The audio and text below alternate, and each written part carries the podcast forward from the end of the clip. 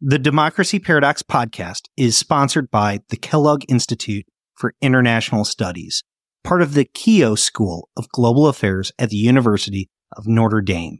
The Kellogg Institute has a 40 year history of excellence in advancing research and education on global democracy and human development.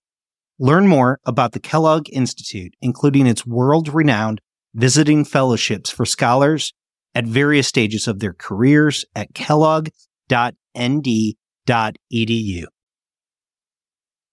So Nehru is asked several times in those early years, aren't you doing something which has never been done? You're 17% literate. Half of your country is below the poverty line. Under such conditions, no democracy has ever stabilized itself and perhaps has not emerged. And his argument repeatedly is that we shouldn't be constrained by the history of the West. Welcome to the Democracy Paradox podcast. This is my daddy.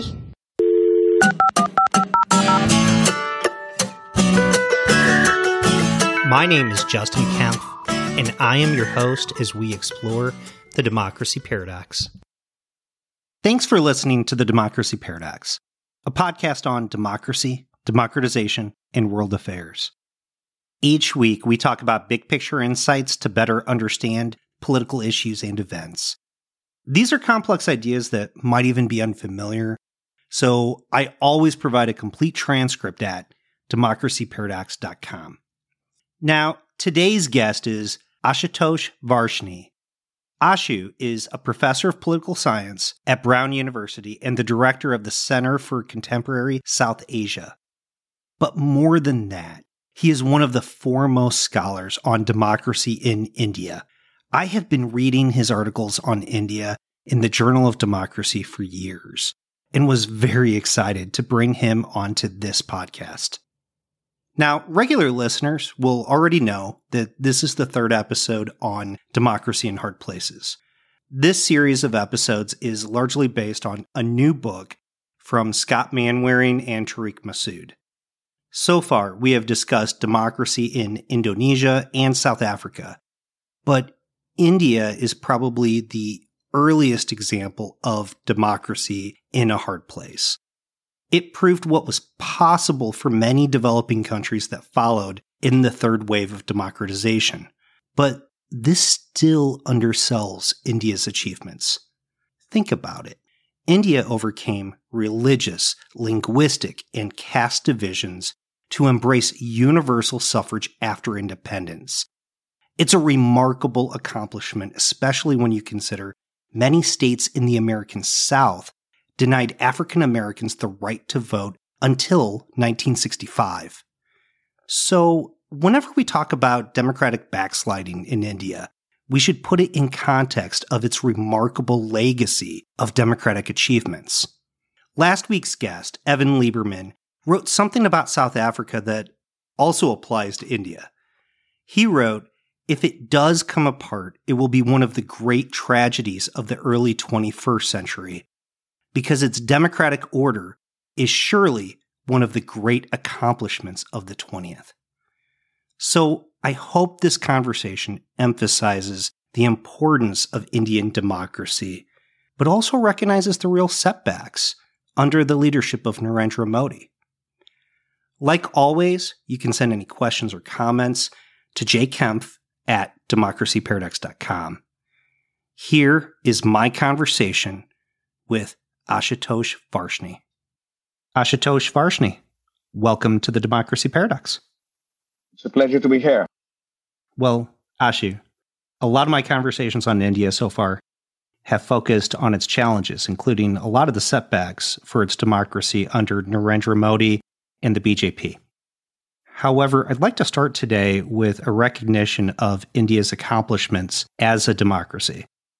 For a long time, India was an outlier among democracies. It didn't fit a lot of the common theories of democratization. It wasn't developed enough economically, and the people were too diverse for democracy to thrive, according to theories like modernization, for instance. But over time, it did prove that democracy was possible in hard places. So, Ashu, How did early scholars of democracy explain the presence of Indian democracy when it really didn't fit any of their theories? Right. So that's absolutely correct. Given the existing theories, it's been an outlier, an exceptional case. The first recognition came from Barrington Moore in the late 60s, and then quickly thereafter by Robert Dahl, whom we regard uh, in political science as the leading, or at let's say arguably the leading scholar of democracy since the Second World War. Adam Przeworski's name would have to be added also to that list. They've been very influential, very original. Dahl in particular, because he gave us the seminal ideas, the seminal ideas for theorizing about democracy. So there were two, basically two arguments.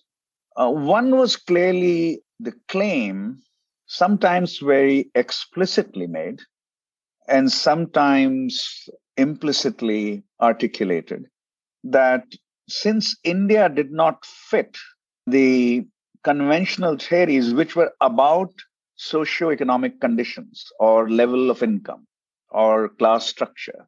Did it have a sufficiently large middle class? No. Did it have sufficiently high income in the 1950s? No. It became a middle income country only around 2005, 2004. So if it did not have these socio-economic conditions viewed as conducive to democracy, then the residual in that theory was perhaps leadership. Now, political science has not been able to analyze in a rigorous manner, and several leading political scientists and others have recognized this that we theorize about objective conditions, socioeconomic conditions, class structures, type of polity, type of uh, representation system, etc. But we are unable to theorize about the impact of leaders on political outcomes. And um, Robert Cohen has a famous essay on this, but he's not the only one. Many others have written about the world of political activism. If you ask political activists what matters, they would always refer to leaders. What matters more than anything else? Leadership. And you go to political scientists and talk about politics, what matters more than anything else? Socio-economic conditions or the nature of institutions. So leadership is something that falls out of the typical analytic domain. And if you see what Barrington Moore is saying, he's hinting at that, that Nehru's influence and the whole generation around him has perhaps been very salutary, has been very remarkable. And uh, Robert Dahl had another argument, though he does say there is something very distinctive about Jawaharlal Nehru's leadership and his commitment to democracy, his values, and his ability to make those values acceptable to the political class in general and a large section of the population. That's what leadership does. It leads both the political class and the masses. So he hints at that, but he has one more argument, which is about socioeconomic conditions, which we should take note of. You talked about India's widely noted pluralism and diversity. Dahl says paradoxically that he uses the term subcultural diversity and says it might have helped Indian democracy if India had not had subcultural diversity, but if it had subcultural dualism. So he drew a distinction between plurality and dualism. What did he mean? He said, if you look at Sri Lanka, he was getting very, very pessimistic about Sri Lanka, where the Tamils and the Sinhala people, that's the only cleavage available. Similarly, in Malaysia, the only cleavage available is the Malay and the Chinese. And he also argued that in American history, whenever race becomes dominant, then it's white versus black. It used to be white versus non white.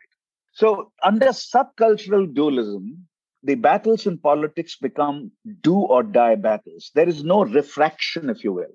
But if you have subcultural pluralism, there are lots and lots of groups that are there. And some linguistic, which are very important, some religious that are important. Race has not been an important issue in India. Caste, religion, language. They don't accumulate in India. So think of Tamils in Sri Lanka. They are racially distinct, they're linguistically distinct, and they are religiously distinct from the Sinhala people. So this is a cumulative cleavage. Everything is accumulating. India's Muslims may be religiously distinct from the Hindus, but they speak the language of the region. They don't have an all India language. They speak the language of the region. And there are 15 odd languages in India, which have more than 10 million people each. So the two early ideas one is the role of leadership, to which this particular volume, in which my chapter appears, pays a lot of attention to values of leaders, that you can't have democracy without Democrats. You need commitments to democracy. You need those values in leaders. So this particular volume is emphasizing that. Dahl hints at that. And Barrington Moore, the early democracy scholars in the 1960s, they hinted that. But Dahl also points out that India's radical cultural diversity might have helped because pressures kept getting refracted. There was no concentrated attack on the power of Delhi. Delhi could maintain order because there would be trouble in one region, but not all over the country, trouble in another region, but not all over the country, sometimes on religion, sometimes on language, sometimes on caste, but all of India did not burn simultaneously. The point that you make about so many different forms of pluralism that exist in India is fascinating because a lot of people think that homogeneity is necessary for democracies to thrive. And yet, Dahl is saying the opposite that the diversity that exists in India allows there to be so many different cleavages that there isn't just this firm polarization between two different groups that tear apart the fabric of society. But I want to step over and talk more about this idea of leadership because in the mid 70s, Indira Gandhi enacts what's called the emergency, where democracy effectively takes a short hiatus. And when it comes to a close and they bring back elections, she's voted out of office. The people in India actually respond to it very negatively. If we were to consider the idea of leadership being the defining factor that holds Indian democracy together, I would think that Indira Gandhi's leadership would have tore Indian democracy apart because the people who stood up against her was effectively the rest of Indian society, the Indian voters. How do we explain how India emerged out of the emergency to reclaim democracy within this context of the importance of leaders? So that's an excellent question. Mrs. Gandhi, Indira Gandhi, did suspend democracy for roughly 21 months, technically 18 months to be more realistic, but formally, technically 21 months. And she announced elections. Of course, she hoped she would win. She lost. She came back three years later to power, but she did not know then when she lost that she would come back. And she accepted her defeat, and the opposition came to power, and then she routed the opposition three years later. So her suspension of democracy was certainly driven by her own ambition to continue to stay in power. The challenge was very, very serious when she declared the emergency. And she used, incidentally, constitutional clauses for that. There is a constitutional clause which says that under conditions of severe internal disturbance, an emergency, an internal emergency, can be declared. And that can be used to suspend freedoms of expression. You can be detained without trial. Habeas corpus can be suspended. And uh, the entire opposition class actually was jailed. And freedom of press was taken away. And it was challenged in court, and the court actually supported her. So, what happened under the emergency was certainly a collapse of democracy, not an erosion of democracy, collapse of democracy. But a constitutional clause was used for that, and it was legitimated by the judiciary. So constitutionally, it was not wrong. But in every other sense, it was wrong. And it was a collapse of democracy for 21 months. Now, as I say in this chapter, by the mid 1970s, over two decades after the first election in India, it was no longer a question of values. Enough interests had developed which were attached to the continuation of democracy. Why do I say that? Because in several states, India is a federation, in several states, non Congress government, which were opposition parties at the center, at the federal center, they were running those governments at the state level. So they developed these parties, which were regional parties mostly, which had started running state governments and winning elections at the state level. These regional parties had developed a strong interest in the persistence of democracy And as soon as they were released from jail and the elections were held, they knew they had a great chance and they would win, and they won. And they formed a coalition. These were mostly state level parties, with one exception. They formed a coalition and they ran Delhi, the government in Delhi for three years, and then they lost. And this coalition, because of its various contradictions, came apart and they lost. So it begins with strong commitment to democratic values by the first generation of leadership represented by Nehru, but he was not the only figure. I think this has to be understood that people around him at the summit of the polity also were committed to these values. And the constitution was an expression of these values. Constitution, which came out of an assembly that deliberated what should be the constitutional dimensions of India's polity, that debated that for over two years and then came up with the constitution. So the constitution represented the values of the first generation leaders, their strong democratic values. That is the beginning of the democratic experiment. These leaders lasted for quite some time. And Nehru, for example, uh, won three elections and he died only in 64. So for 17 years, he was India's prime minister with those values. And a lot of people who fought for independence were around him and were his colleagues. So it, it begins that way. And then when Mrs. Gandhi's hammer on democracy falls, then interests have already developed. And these interests who are benefiting from democracy and who will benefit from democracy, they start fighting back. And as soon as they get an opportunity when she announces the elections, they push back and they win. And then when Mrs. Gandhi comes back to power, she has understood one thing that it will be very hard to suspend democracy any longer because of what happened. So the only option is to win an election and to continue winning elections free and fair. And that's how this great electoral bedrock of Indian democracy was first built and then consolidated. It's amazing how diverse that first generation of leaders was. You've already talked about Nehru as being the first prime minister, who is obviously a giant in Indian history and Indian politics.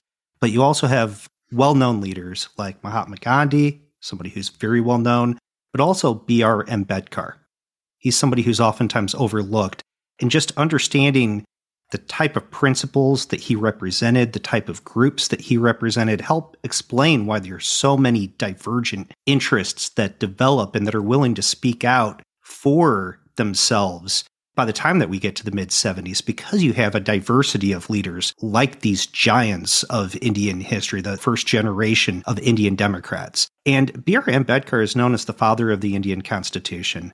And in the book you write, the Constitution has become an institutional bedrock of India's democracy. The Constitution comes up a lot whenever you talk about Indian politics. It's such an important institution, it's such an important document.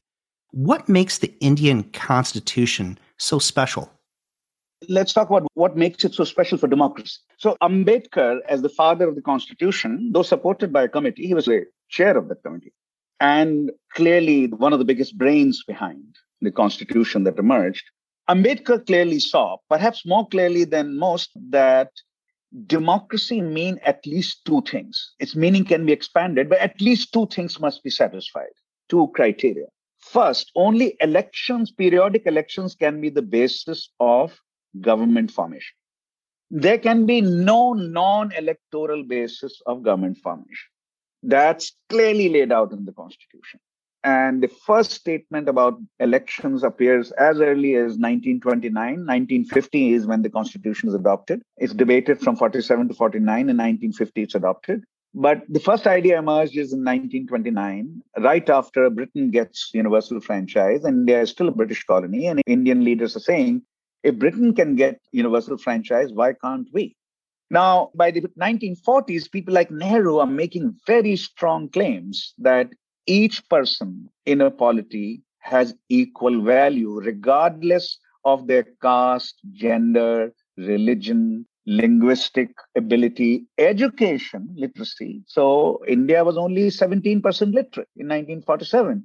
And he argued that the 83% who are illiterate can know their interests and they can express their interests through the vote.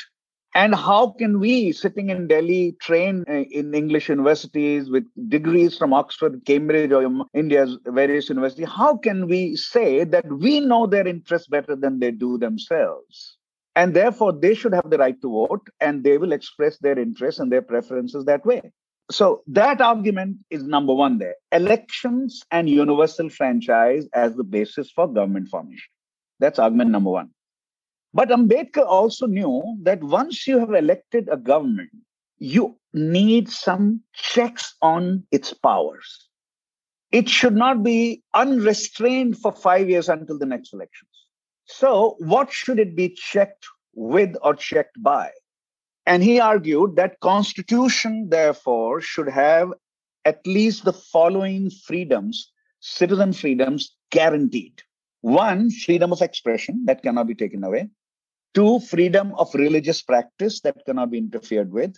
Three, freedom of association, not simply making political parties, people forming groups and uh, should have the freedom to do so and organize, protest uh, that way, not simply vote for political parties.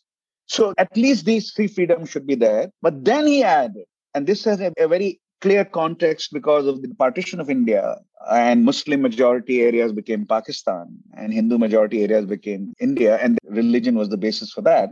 One of the claims of the father of Pakistan was that a Muslim minority would not be safe, secure, and happy in a Hindu majority India, which also had universal franchise.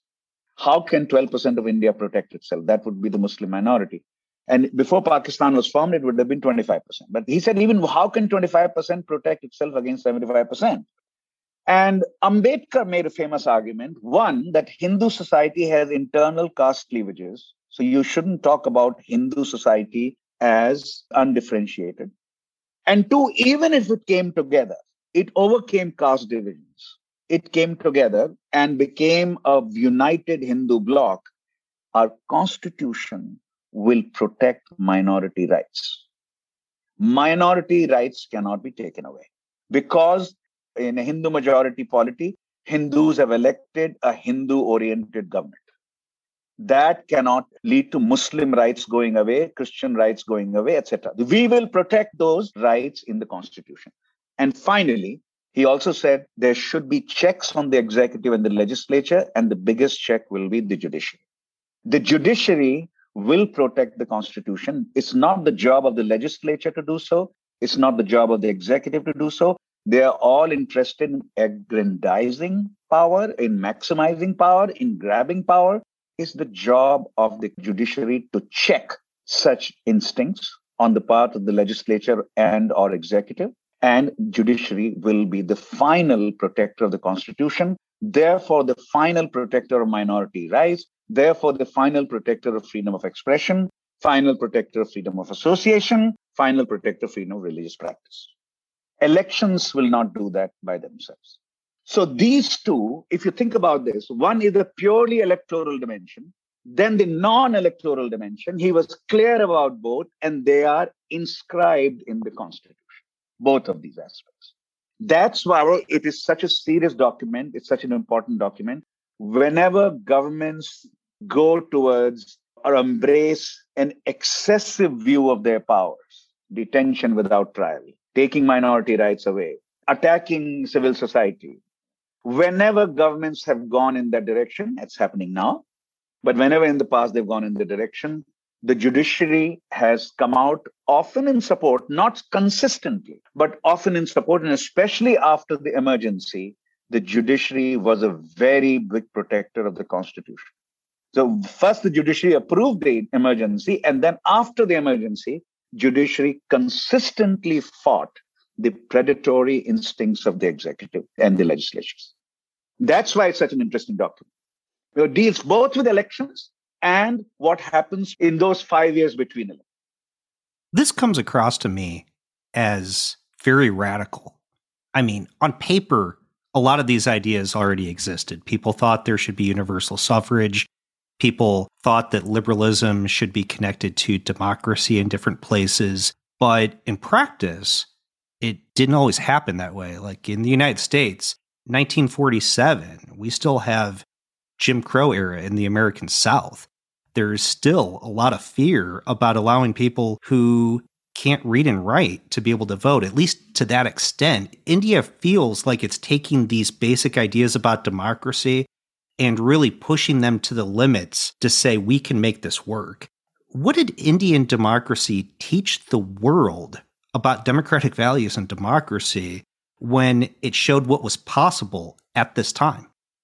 Yeah, so Nehru is asked several times in those early years, aren't you doing something which has never been done? You're 17% literate. Half of your country is below the poverty line. Under such conditions, no democracy has ever stabilized itself and perhaps has not emerged. And his argument repeatedly is that we shouldn't be constrained by the history of the West. He did not know much about United States of America. India did not know much about Jim Crow. I've been reading a lot about Jim Crow of late, and I'm writing about Jim Crow South and current democratic conditions in India, whether there are any similarities or not. In fact, the world did not know about Jim Crow. Uh, America was not at the center of world attention. People came to know a lot about fascism and the attacks on minorities in Europe, but not what was happening to blacks in the 11 or 12 former Confederate states. That was not known for a long time, even after that. So I don't think he was aware of that, but he was certainly aware of European history. And the leaders around him, his colleagues were aware of European history. And they thought that, to use a, a term from political theory, that politics cannot be viewed as endogenous to socioeconomic conditions. That there are some socioeconomic conditions which will stabilize democracy. No, politics can be exogenous. Politics can create new conditions. So the so-called Hobbesian view of, uh, of politics, politics in charge, politics in command. Politics can create new structures. Politics can create new conditions. And therefore, to believe that European social conditions and their relationship with democracy will obtain in India also is to not believe in the political possibilities that human agency can provide. So there was a clear and determined attempt to show that politics can be in command and can create new possibilities. And therefore, it should not be seen as either a prisoner of history or a prisoner of socioeconomic conditions. It can create new histories, it can create new conditions. And with this resolve and with this understanding, they set about creating a democracy in very inhospitable conditions. Dahl uses the term the most inhospitable condition. And Adam Przeworski uses this term also. In perhaps the most inhospitable conditions, Indian democracy survived. And his statistical model says that the chances of surviving were as close to zero as you can imagine.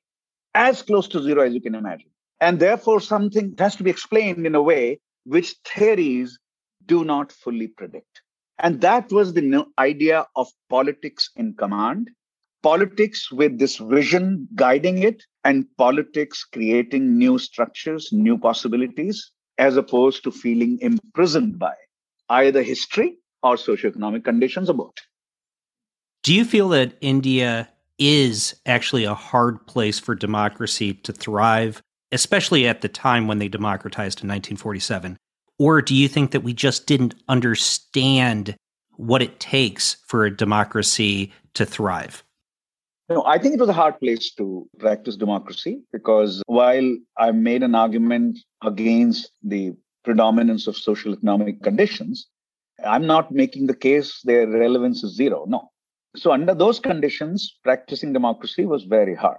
And commitment to certain values was required, and unwavering commitment which this first generation of leadership demonstrated. And incidentally, the book that we're discussing, where my chapter appears, also makes a very big argument about this, about the values of leaders and elites. And you can expand it to elites in general, but the most important part here is the values of political leadership. So it was a very hard place. And you can see that when values change as fundamentally as they have in the last few years, it can have a very, very negative impact on the function of democracy. So I think we should begin to take the idea of values of political elites and their commitments extremely seriously once again. So, Ashu, let's go ahead and pivot and start talking about the current leadership under Narendra Modi.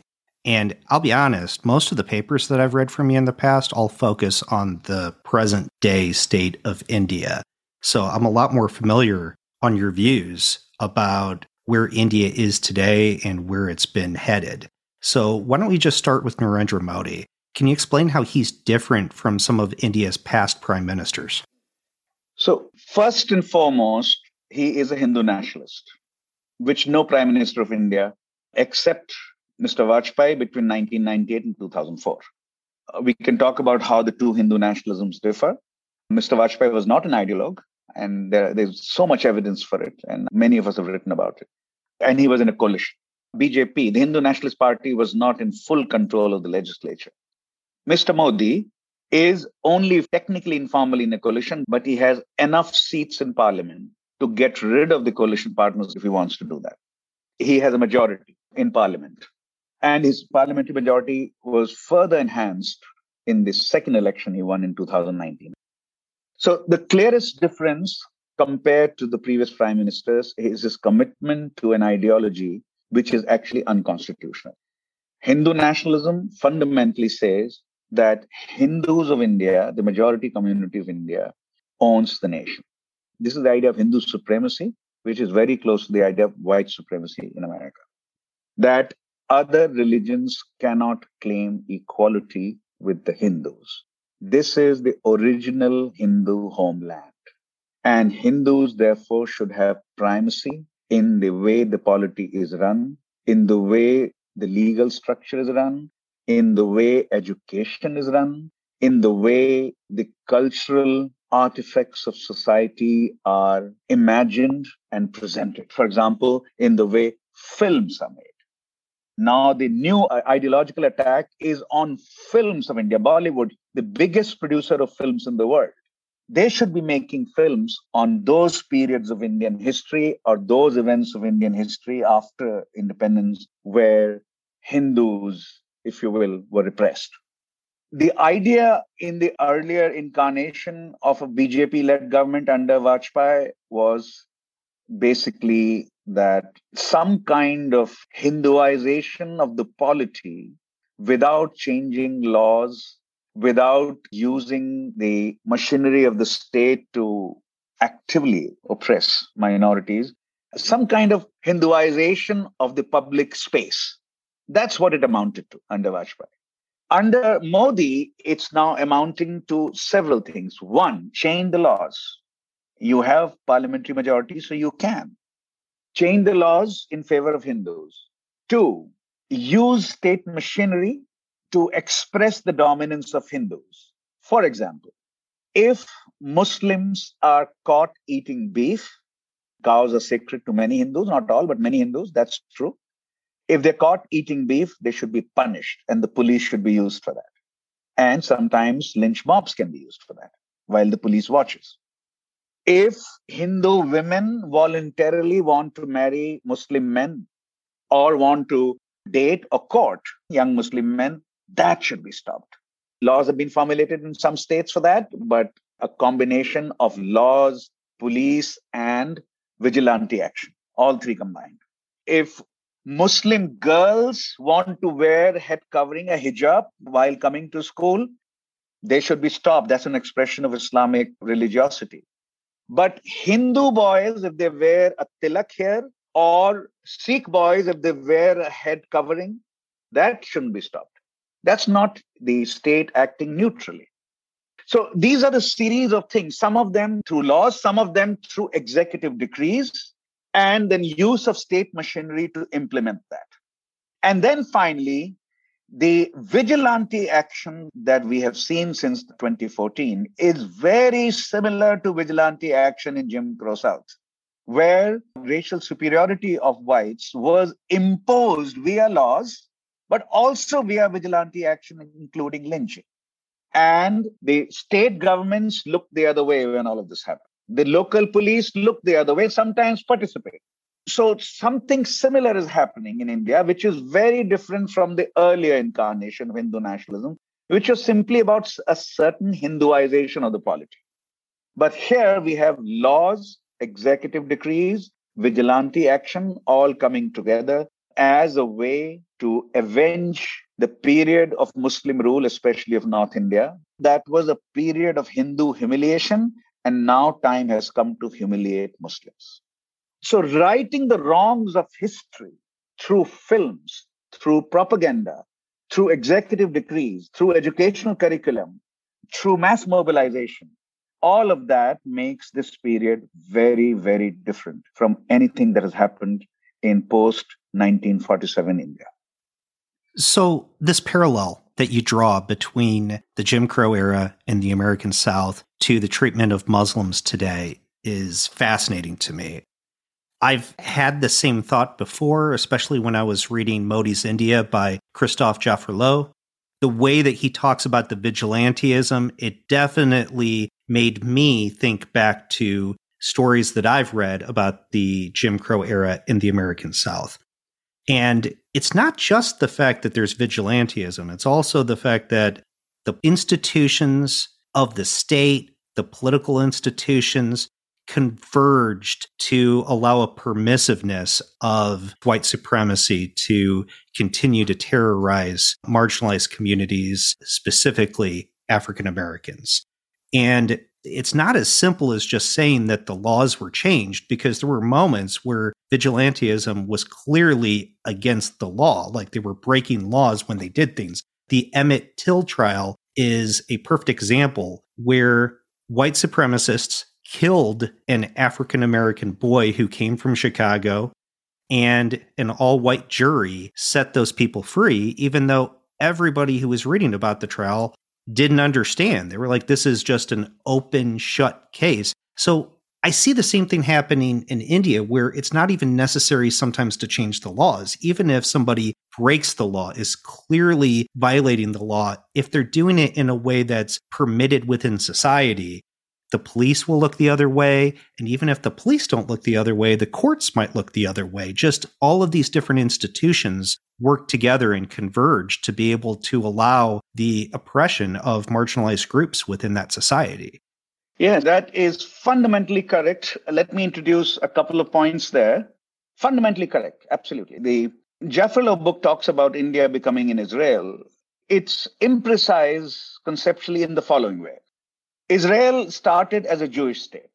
It's not that Palestinian rights are being taken away now. India did not start as a Hindu state. India started as a state where every religious community was equal. For, for historical circumstances, which all of us understand too well, that's not how Israeli state was born. Now, it has maintained elections and it has allowed Arab parties to function and it has Arab doctors and Arab teachers and all of that. But the nature of the polity, the fundamental nature of the polity, the claim is that it's a Jewish polity. And then once you accept that, then rights can be discussed. That's not how India began. That's incidentally how Pakistan began, as a Muslim polity where minorities could live. Therefore, if you think of Jim Crow South, that's a better analogy. Why? Because by the 14th Amendment, blacks got civil rights, civil equality, and by the 15th Amendment, they got equal franchise universal male franchise. And the data suggests that as early as 1874, in most ex Confederate states, 80 to 85% of blacks had registered for vote. Now, they couldn't take away black voting rights by saying that blacks do not have the rights to vote. That was not possible after the 15th constitutional amendment. By introducing literacy as a criterion, by introducing poll taxes, they essentially reduced 84%, 85% black registration in 1873 74 to 5 to 7% registration by 1905 by which time Jim Crow had institutionalized till 1905, 1910. Now, if you look at India today, Muslim voting right has not been taken away. And electorally, India continues to be a vibrant democracy electorally because the elections are generating victory after victory for Mr. Modi, except in 11 states. All 28 states are not under his control, 17 are. But th- these are very big victories. Now, the law that has been introduced in parliament was introduced in december which said that migrants or refugees from surrounding muslim majority countries they can come to india and become citizens except muslim refugees for the first time in india's post independence history a religious exclusion has been made from citizenship And then the idea that there should be a national registry of citizens. There were so many protests that they didn't go through with this idea. If national registry of citizens, what will it do? If you don't have the right document, they haven't even explained what documents will be necessary to prove your citizenship. If you don't have the right documents, then you lose your citizenship. And if you lose your citizenship, when you are a Hindu, there are ways and ways in which even when you don't have the documents, you can get citizenship. Muslims cannot. And that will be the beginning of disenfranchisement of Muslims. It could be something like 50% of Muslims would lose their voting rights if they cease to be citizens. They would get something or the other from the state, but loss of citizenship will mean loss of voting rights. That is a very Jim Crow kind of outcome. That is possible, not certain. But that is what Modi regime was trying to do. If they win again in 2014, they may be able to do that. But it's not yet certain. So, in other words, this is more a Jim Crow story than an Israel story. That's why the Jim Crow parallel is interesting.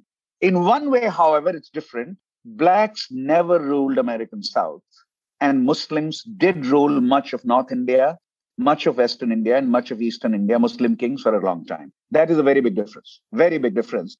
And that generates very different kind of political currents, very different kinds of political currents.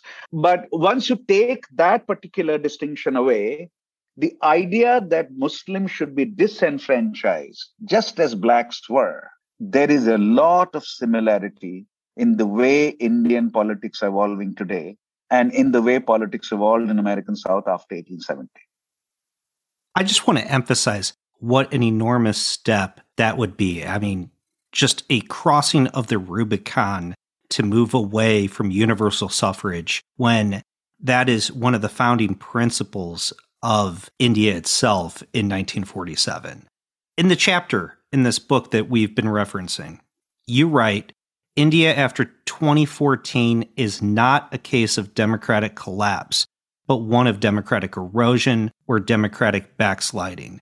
You make the case that India is still an electoral democracy, and some people might even consider that a contentious statement because Freedom House has already downgraded India to partly free. V-Dem has downgraded them to an electoral autocracy. I don't want to debate the definition, but what I do want to ask you is when does backsliding, democratic backsliding, become a democratic collapse? So the reason for my claim, uh, my claim is closer to the Freedom House claim. So Freedom House is calling India a semi-democracy or a part democracy. Uh, I don't remember the exact phrase, but it's not calling India an electoral autocracy. So the, the two claims are different. Freedom House is saying India's elections are working fine. They are generating an outcome you may not like. They're generating an outcome, namely victories after victories for BJP and Narendra Modi. But my claim is not that India's elections are being stolen. No. India's elections are generating an outcome that I do not like, but they are nonetheless producing real victories for Narendra Modi. But it's the non electoral dimensions where the onslaught is unmistakable freedom of expression, freedom of religious practice, freedom of association, and the attempt to push back judicial controls, judicial oversight is also clearly in evidence.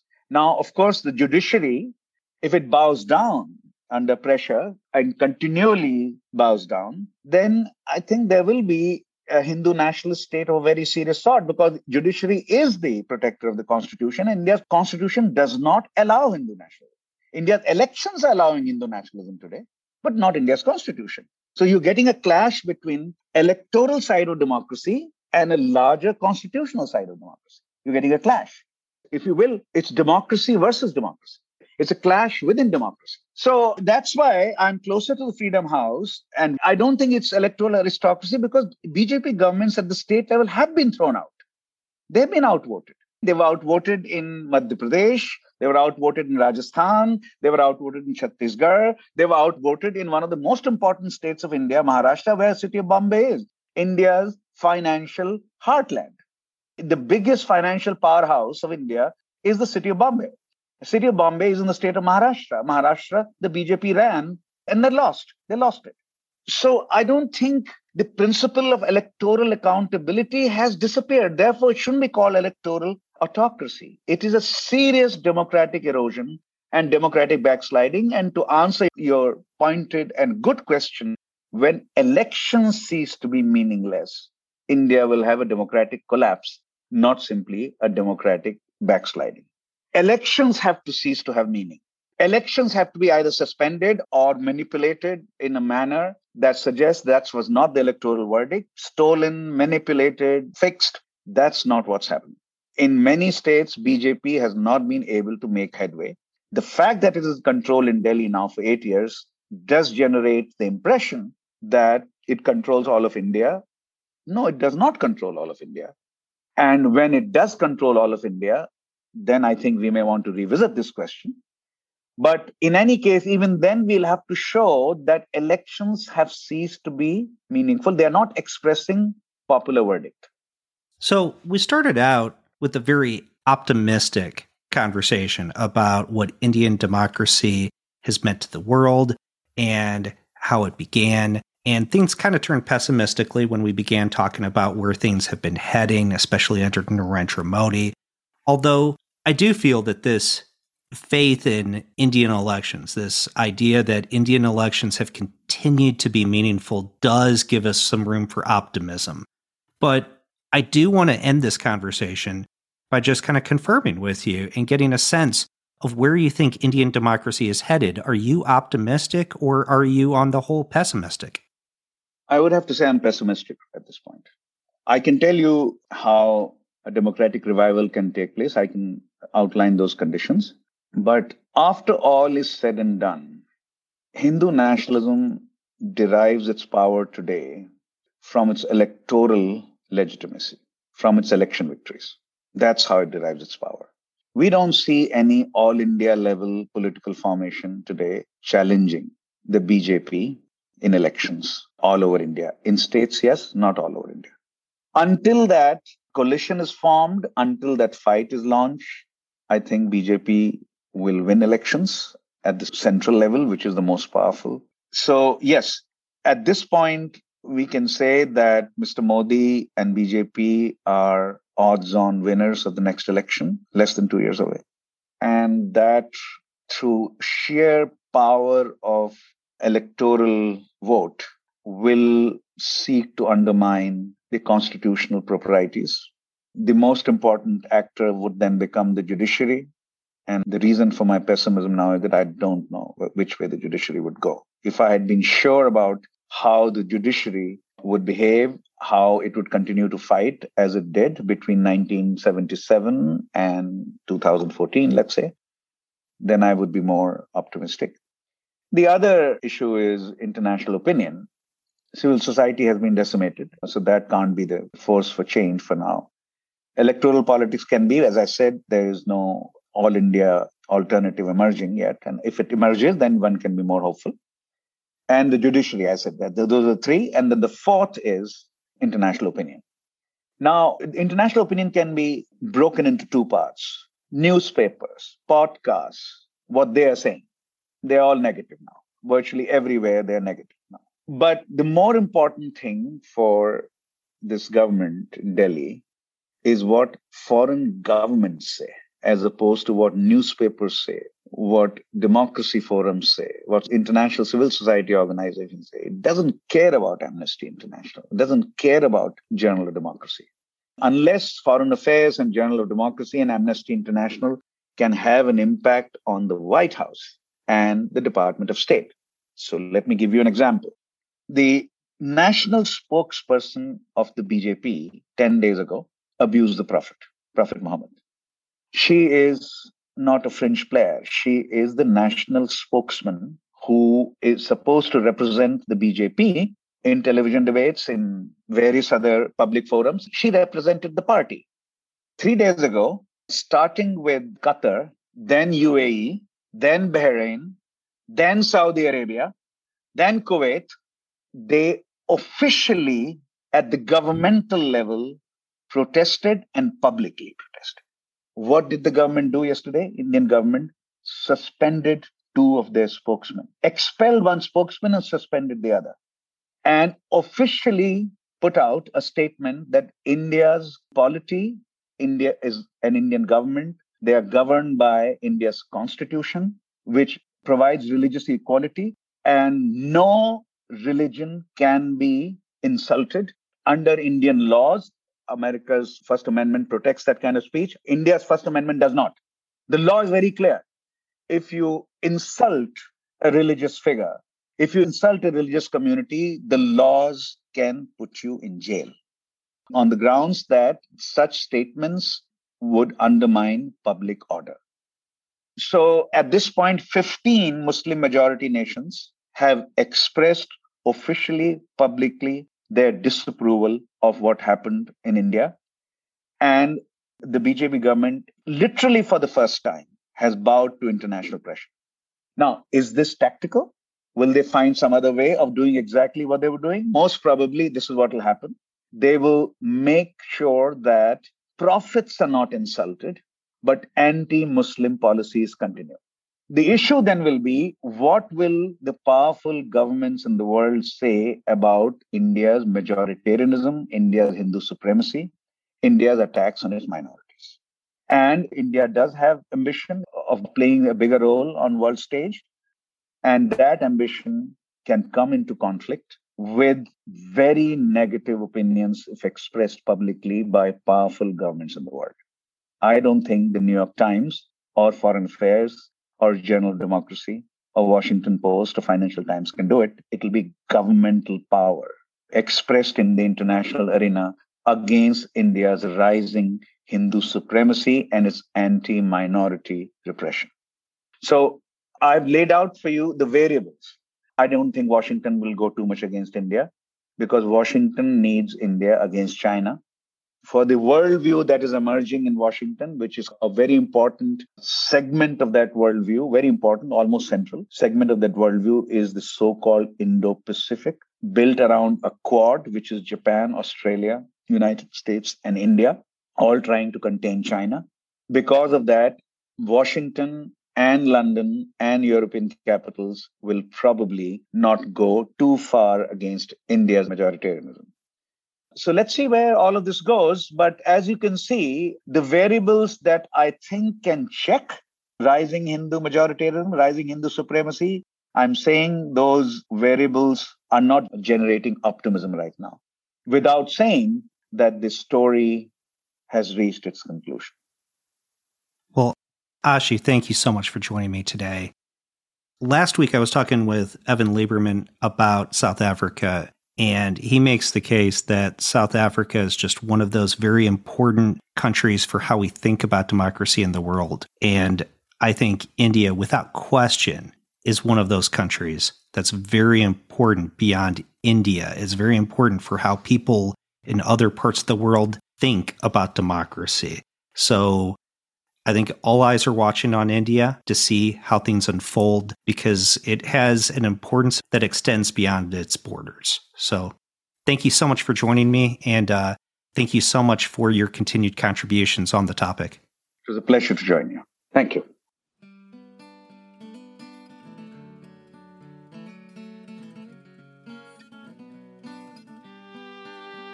If you are listening to the show, please leave a review it really does help shows like mine stand out.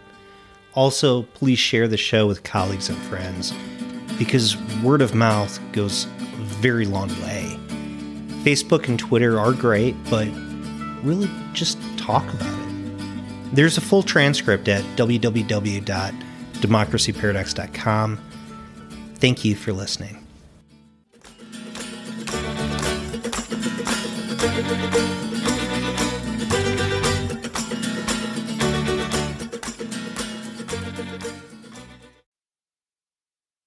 The Democracy Paradox podcast is sponsored by the Kellogg Institute for International Studies, part of the Keough School of Global Affairs at the University of Notre Dame.